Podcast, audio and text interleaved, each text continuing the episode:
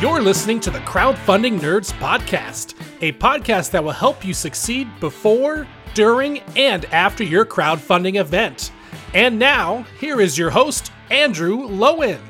Hey, everybody, and welcome to another awesome episode of Crowdfunding Nerds. I am your host, Andrew Lowen, and I am joined, as always, by Rick and Sean. How are you guys doing today? Hey guys. What's up, nerds? Whoop whoop. On this episode, we're going to talk about the magic circle again. This is a concept in marketing, rather, a concept in entertainment that I'm going to apply to marketing because I had a, a conversation with a client recently about this, and it turns out that if you want to make really, really amazing ads, landing pages, you know, all the things that you do for your game, the magic circle is a really, really important concept. Didn't realize how much it permeated through marketing. Uh, but with our show, we're going to be tooling around with some new format and um, so that we become timeless. And we know that you love listening to our voices now. So uh, we're just going to um, entertain you with tales of glory. So uh, this segment we call What's Up Nerds? And we're bringing it back. Uh, we're just going to talk about something that is near and dear to our hearts for a short enough time that it shouldn't annoy you. And then we'll get into news, and then we're going to get into our topic at hand. So, Sean, you're on the hot seat. What's up, nerd? Well, I just finished a staff training video for the crowdfunding nerds. It was um, so good. We've we've posted that in the, the Facebook group, so you can check that out. If you play World of Warcraft, it'll make perfect sense. If you haven't, then it'll make no sense whatsoever. But you probably get the general gist. Basically, it's a warrior dueling a warlock and being extremely skilled. And it's the longer you watch it, the better it gets. And at the end, it it had me laughing out loud. So it's pretty darn good. Just make sure you have your volume down lower than usual because it was it blew my ears out. I just hit the play button. Yeah. I suppose uh, we were all 16 when we were making those videos, weren't we? I'm just gonna say I don't I don't know if this is nerdy, but I I mean I think it's more like you guys are just stuck in the past, like from 20 years ago, because isn't that like when Well, World of Warcraft started? was the best game that ever happened to me at, at the time. Like when you think about it, there are certain games that just explode your mind, and you're it's like, wow, the world is so much bigger and more amazing than I thought. And I remember playing Final Fantasy VII, which was just amazing. I remember playing, you know, World of Warcraft was one of those that was like, who would ever pay to play a video game? That's stupid. And they had this, you know, monthly subscription model. And I remember playing after probably two days, my eyes were just like, you know, wide. And I entered into this different world. It was like I was playing Second Life, like Facebook Meta, but I was actually enjoying myself and going there on good? purpose. Yeah. I mean, it's a, it's a great deal if that's what you do all day. I mean, if you think about it, 15 bucks and you play like every night for six hours a night. I mean, you're getting good bang for your buck on that one. Oh, we were playing 12 hours a night. We were playing 12 hours a night. I remember 18 hours, man. What you talking about? yeah, I, We I like remember going for two through hours. We got college. 22 hours in on this game a night. Man, I, I I barely know. went to the bathroom. I think it was my first online game, so that's why it was so memorable. Because before that, I'd been playing like Half Life, which wasn't online. I didn't play Counter Strike, and I'd been playing things like console games, like PlayStation Two games or whatever. So it was my So you guys, first you guys are too young. online world. When you get a chance, look up Legend of the Red Dragon. Do it right now. That is an online multiplayer text based game on bulletin board systems back in the 90s. That was like the first I ever played. bulletin played online. systems. Yes, BBS's uh, pre AOL. Well, they were around when AOL was around, but it was like they were like small versions of AOL. But there are bulletin board systems still online today. They're through Telnet, Telnet that have the game. That was one of the big ones. The other one was Trade Wars, where you're in space and you trade stuff. That's It's like Drug. Wars, but in space. Um, The first game I remember ever playing online was Diablo 1. I remember playing over local area internet and I remember playing I don't even remember what it was called, but it was like, you know, you've got like four or up to 8 players that could be in a game and I remember people would PK. The, the term PK is player kill. They would kill you and explode your body because of some glitch and take your stuff. Them's were the days.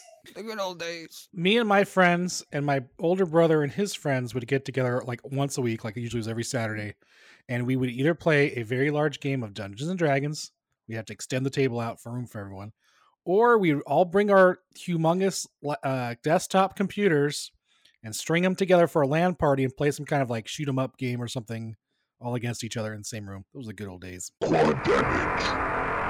All right, so let's get into news. That was fun, but stupid.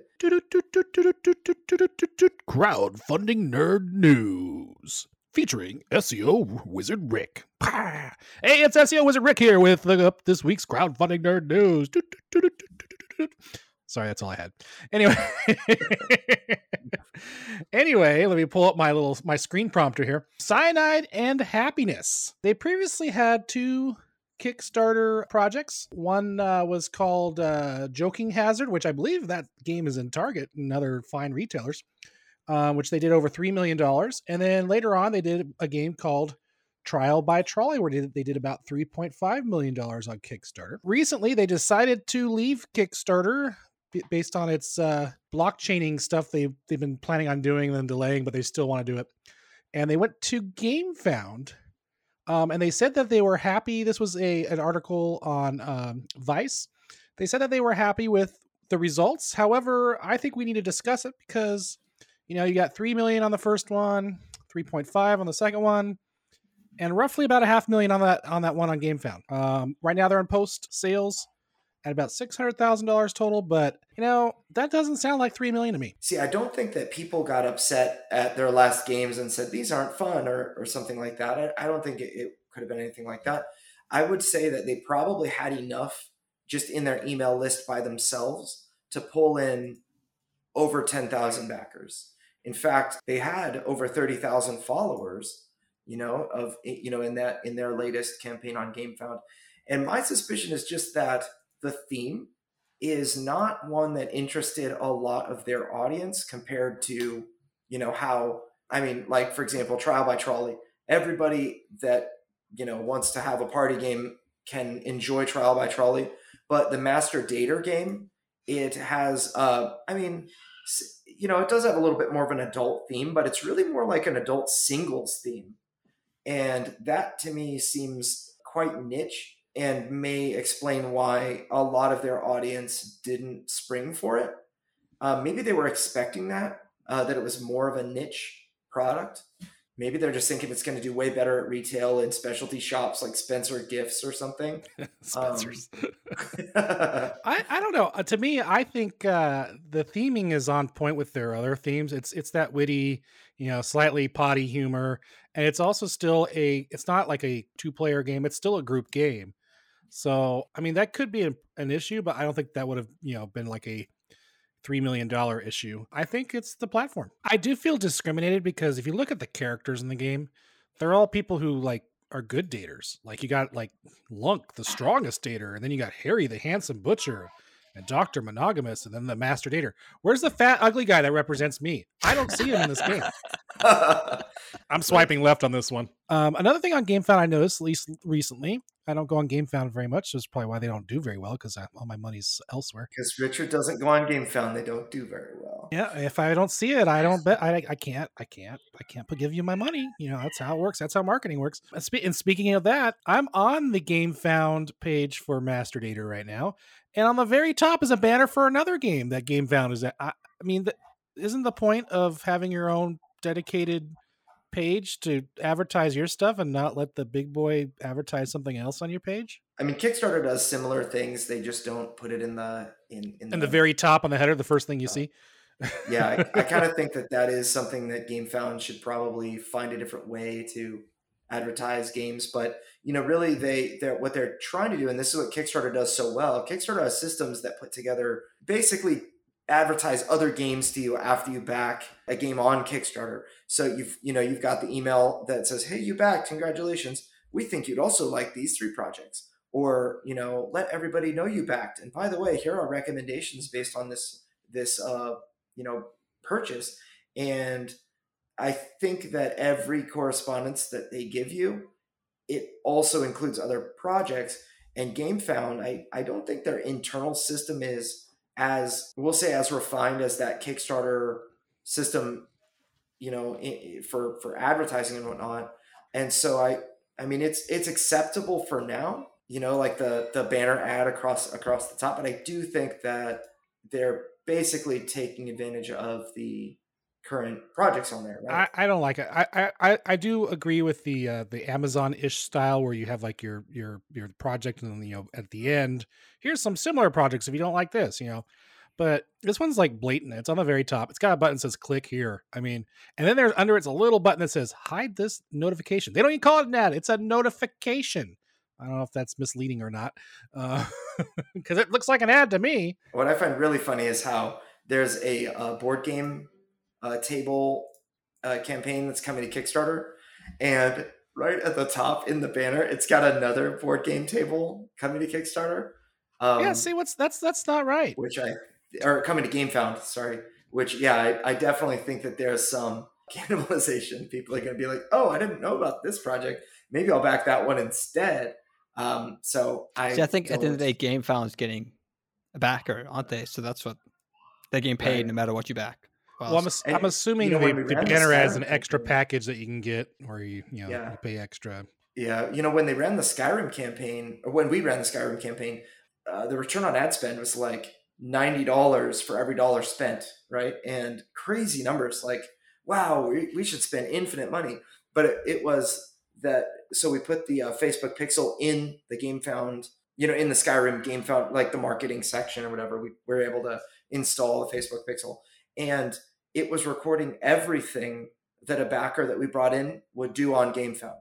So they might back Skyrim for whatever 150 bucks or 250 bucks, whatever the pledge level was that they wanted, and then they might look around and back something else. And GameFound was actually crediting all of the sales um, to that Facebook Pixel, and it uh, you know it's I mean I'm glad that they're able to bring it in with the Pixel, but uh, it wasn't all going to our client, and so we had to be careful about you know making decisions off of that data. But um, it was great for GameFound. You know, the more creators move from uh, Kickstarter GameFound, the more they are you know, the more GameFound is going to exponentially grow. You know, when you get a big company like CMON sending hundreds of thousands of people there, you're to, you know, GameFound is going to benefit. You know, all the projects are going to benefit.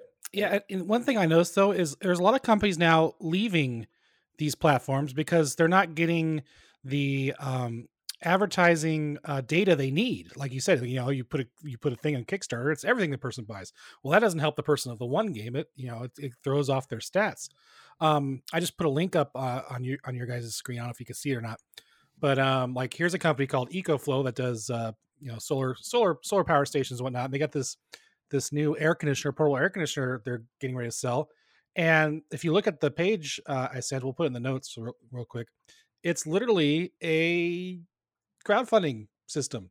It's got the same setup. It's got it says there's 549,000 people interested in the product. You can like it, follow it, um, and then you hit the pre-order now button, and it shows all the different packages. It's the same thing, but they're doing it on their own site. And I've noticed a lot of companies are starting to do that, where they're doing their own pre-orders and you know their own fundraising on their own site now. Yeah, you know, I, I've seen other companies do that too. Uh, the the probably the most, you know, as far as the most uh, prominent in my memory is Hasbro did this for oh, what was it called? Hero Quest. The best thing about Hero Quest is the broadsword. Broadsword. Broadsword. Fire of Wrath. Hero Quest. Yes, Ooh, I loved Hero Quest. That was a great game. Yeah, they relaunched Hero Quest and they said we'll make this if uh, if we get a million dollars in orders, and they got that in like you know ten minutes or whatever it was.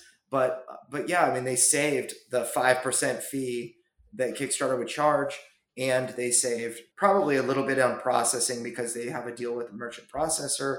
But um, I would say overall, I'm not sure if they actually saved more money and it got more benefit in the end or not because with a giant like Kickstarter, it's not about saving money. It's more about being a marketing engine, marketing mouthpiece, maybe an amplifier for your project. And so when companies try to be uh, cheeky by using other systems, I don't think that they're doing themselves any favors other than, you know, maybe Hasbro will attempt to grow the crowdfunding side of, of their business and they're a monster, way larger than you know any any other company currently in the space. So you know, Yeah, just one last note. Amazon tried it for like six months. I don't know if you guys remember. It was like what a year and a half ago. They had ones where like, oh, if you if we get this many backers, we'll make the product and sell it to you.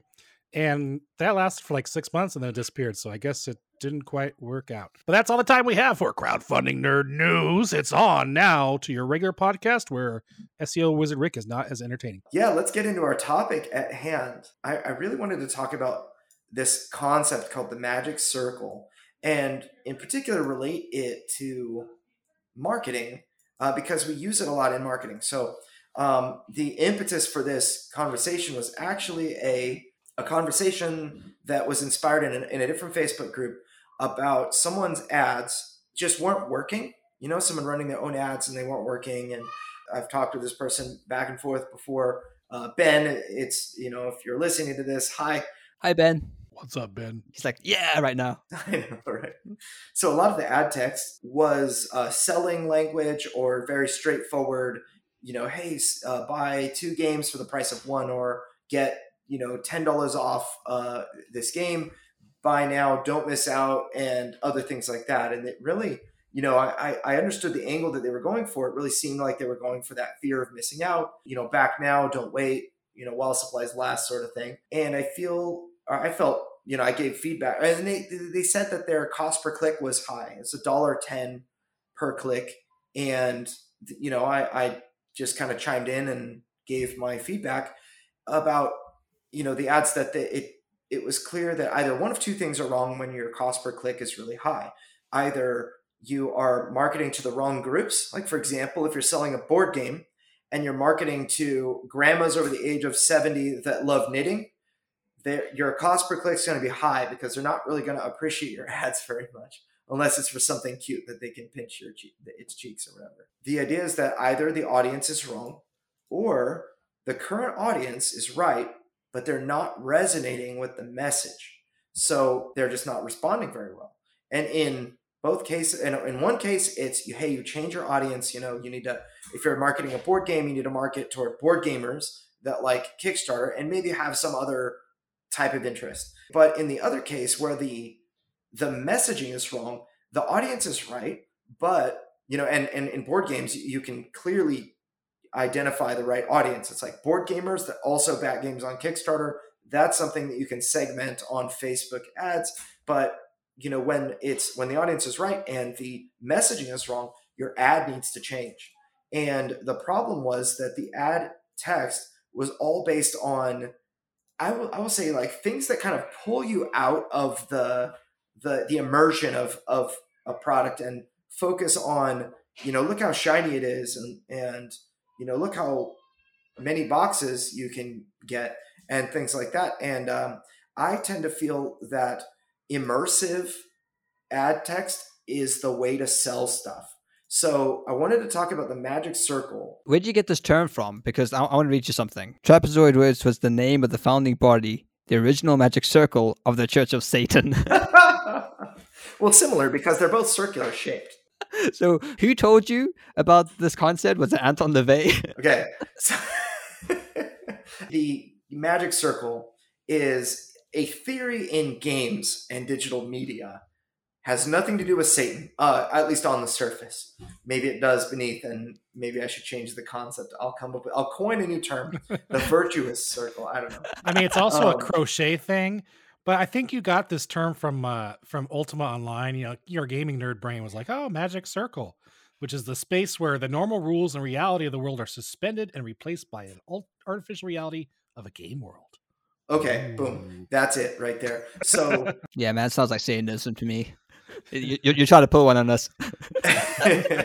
okay, so guys, you know Marvel. Imagine just watching the first Avengers. Totally gonna spoil stuff because everyone's seen that right now or by now. Um, Except so for me. you have to.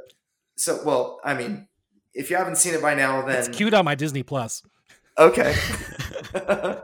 so you have like 18 movies to watch before you get to Avengers. Yes. Um, so anyway, the, the the concept of the magic circle in action is you sit down in front of your television and you watch a um like you're watching Avengers. You have to suspend your normal belief about the world and accept that there's a dude that's flying around by the power of a hammer. And that's like normal. And then also, there are giant dragons that drop from portals in the sky above New York City. And that's like suspenseful and real. And then also, there's this girl who is a Black Widow who is like, has no superpower whatsoever except for her ability to assassinate people. She can scissor leg take down anything, no matter its size, as long as it's not a final boss. Um, and so, and these are just things that you have to accept if you're going to watch Avengers. So, also, Elon Musk has a robot suit, and that's like, and he fights crime. So, and that's normal in this universe. So, each universe, quote unquote, as like a game concept, has to set its own rules. And everybody that's playing that product or that, that game, they don't think I'm moving these cubes across a board. They're thinking I'm running to the finish line in a race or whatever the theme of that game is. Right. So the idea is that they suspend their belief about what is real and buy into your universe and say, okay, I'm accepting this these parameters as true. So the reason that all of this relates to marketing is because when you're creating, so uh, going back to the original example, when the you know was either audience was wrong or the or the the ad text was wrong uh, or the creatives were wrong the um, the actual creatives were the problem and the idea is that in order to make really really great ad text or really really great landing pages you should pull people into the magic circle of your game. Just assume that they've stepped through a door into your game's universe and you're talking to them in your you know kind of your game language and treating them as a character in the game in fact. So it works really well because you know when you think about it the whole reason that we play games and you know is to kind of escape reality. One one way is it serves as an escape to take you to some fantasy epic fun world or whatever. And we have kind of grown very accustomed to looking for those sorts of experiences. The people that love you know fantasy games or sci-fi games or whatever it is that your game happens to be you should really leverage the the interest that people have for that particular theme. I think in, the way that books do it they treat people intelligently.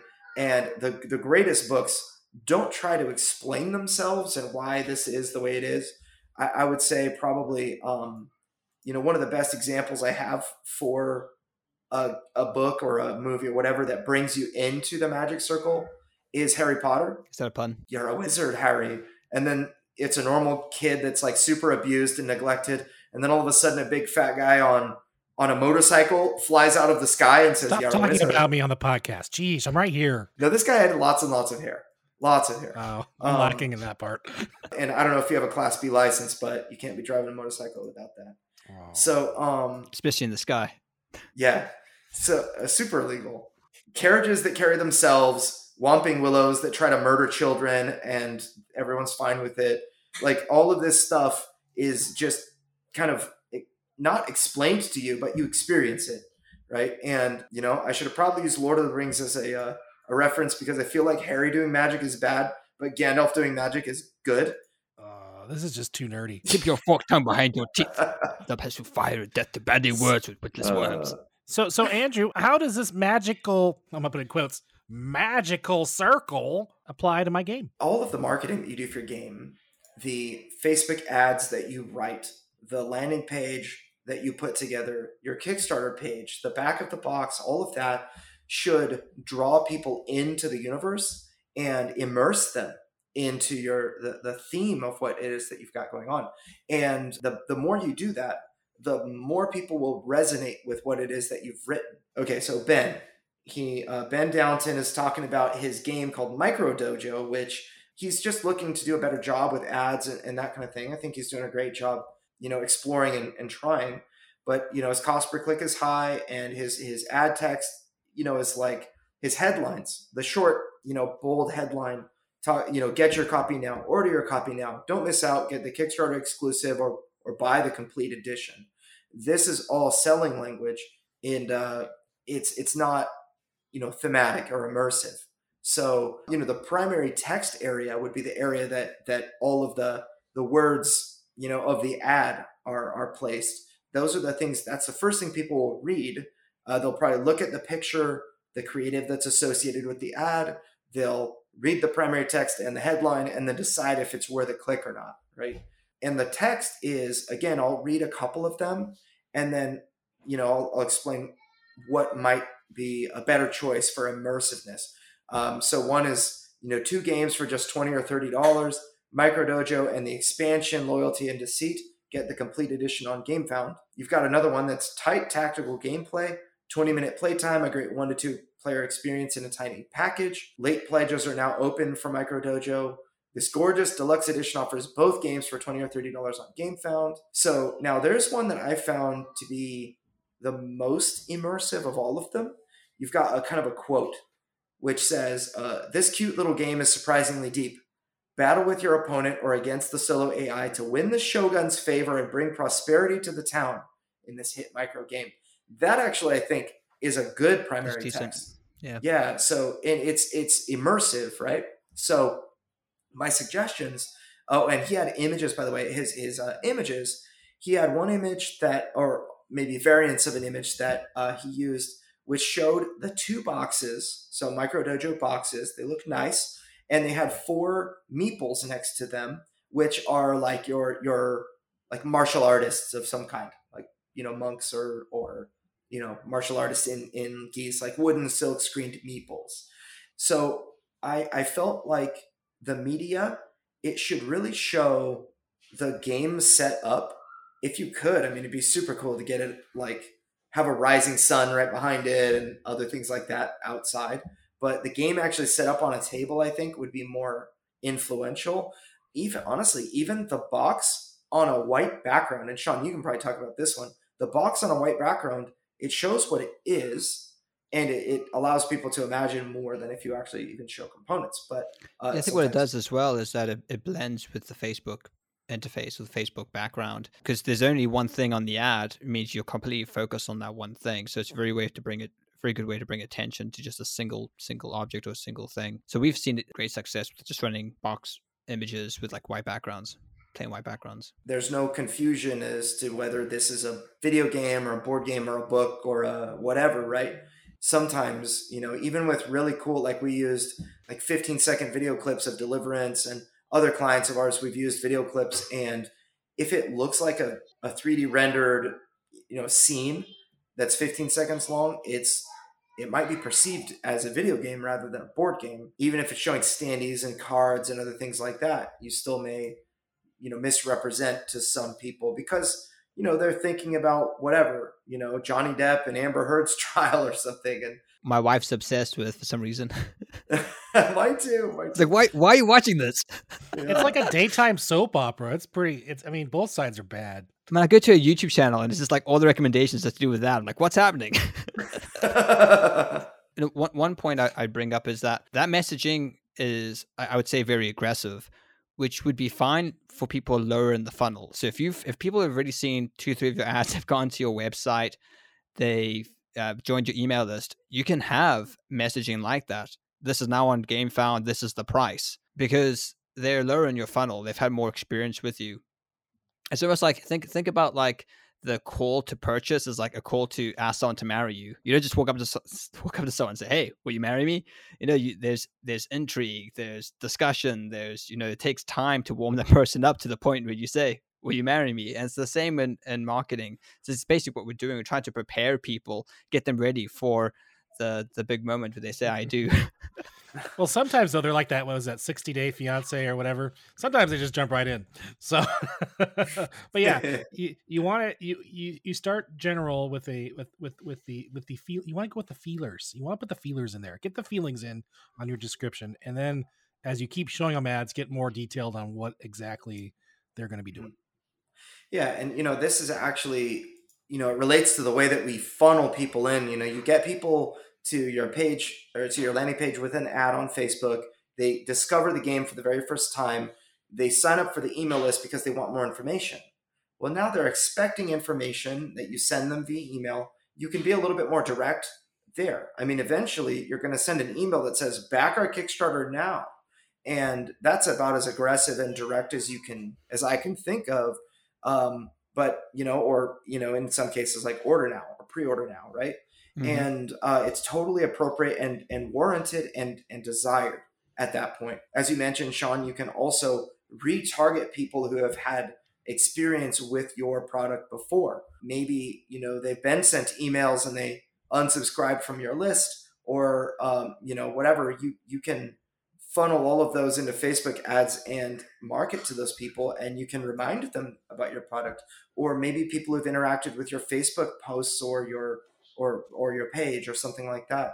You can retarget and market to these people too, and you can be a little bit more direct because you've already helped them get introduced to your stuff. If uh, you know, if you're a little bit more direct, sometimes it actually helps people jump off the fence and and actually take action because they actually they have context of what this product is you know? Like micro dojo you know it it would be it would make a lot more sense if i was talking to people that maybe i had met at a convention at one point or had been to my landing page and subscribed to my email list or other things like that. So yeah so i you know in in the conversation i recommended you know the number one i think that every one of these you know immersive text this this style of immersive text it focuses on the game itself the game world itself. And it, it doesn't focus on real life things. I think focusing on the number of players the playtime even the style of game is not the way we think when we're actually gathered around a table. I, like when i'm playing scythe i don't think i can't wait to play a euro game I think I can't wait to pick my factions. I can't wait to explore and discover whatever those things are called, those those exploration tokens. Or do neither and like still win like me. Seriously. You just hide in your base all day, Rick.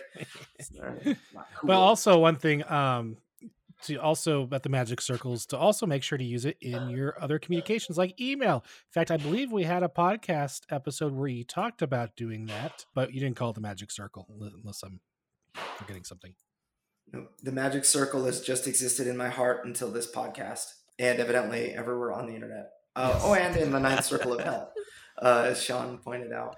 So yeah, so I, I think that the you want you know for us we've found a lot of success introducing each email in a thematic way. You know, for the most part, um, and again, you know, with emails that are kind of warming people up, I would introduce more thematically and emails where people already know what it is, you can actually say, hi, you know, a letter from the creator behind the project, I think is okay. And that's a little bit more direct. In one word you might use is a little more aggressive or whatever. But yeah, so I think, you know, with in regard to this uh, micro dojo project, you know, when you focus on the game itself, what I mean is, you know, make your ad text thematic, you know, to, to the game's well, uh, make your ad text relevant to the game's theme.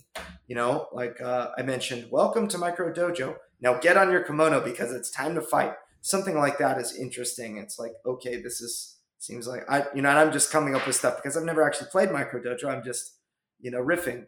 Um, enter the Micro Dojo and take on the role of a tiny meeple determined to win the hand of the princess. Can you do what it takes, or will your house fall in dishonor? That's called Super Mario Brothers. Yeah, right. well, but you didn't hear my headline yet. Oh, sorry. Uh, you have to commit seppuku if you lose. It's not Super Mario anymore. I don't know what seppuku is. Is that like Sudoku? Uh, suicide because you dishonor your family. Uh, Have you ever seen Mulan? yes. Well, a long time. ago. Dishonor, dishonor on you, dishonor on your cow. Okay, I've seen the Last Samurai. Okay, yeah, there you go. That one was That's more a better fun. example. Yeah, so that's that's kind of the concept. Now, the idea behind the magic circle, I think the magic circle also relates to one other area that is very important that we have time to discuss on this podcast, which is your customer avatar. So I was discussing with a client, um, you know, this magic circle concept today, and you know how to apply it. And I was showing them some of the deliverance, you know, ads, and uh, you know, I'm happy to do that for anybody. If you want to jump on Zoom with me, I can show you kind of how we built our ads and that sort of thing. But um, the concept of the magic circle is very apparent in the way that we built our ads, but our targeting uh, really fascinated this person. Um, his name's Chris. Hi, Chris. If you're listening to this, he was interested in the way I targeted people. I targeted basically church nerds in varying ways. People that were interested in like tabletop games, that went to church of some kind or were interested in some sort of church interest because Deliverance is a religious themed game. I wanted to target people that were of, of that particular religion. Then we would split that very broad group, like church board gamers, by um, a different nerd interest. And we did Star Trek, we did Star Wars, we did Lord of the Rings, we did Narnia, and Harry Potter, and there were a couple of others. But interestingly enough, um, Star Trek did better than Narnia. Star Wars did better than everything. And Lord of the Rings didn't really move the needle a whole lot. So I find the way that we talk to these people varied based on those interests and the things they really liked, like Space Wizards. You know, you know, we used uh, the Demon Slaying board game. It's kind of our most popular ad text right now. And Well, flaming swords are in the Bible, so that's where Star Wars got it from, I guess. Here you go. That's what I'm talking about. The OG. Yes. So the concept behind the customer avatar is it's more than just your target market.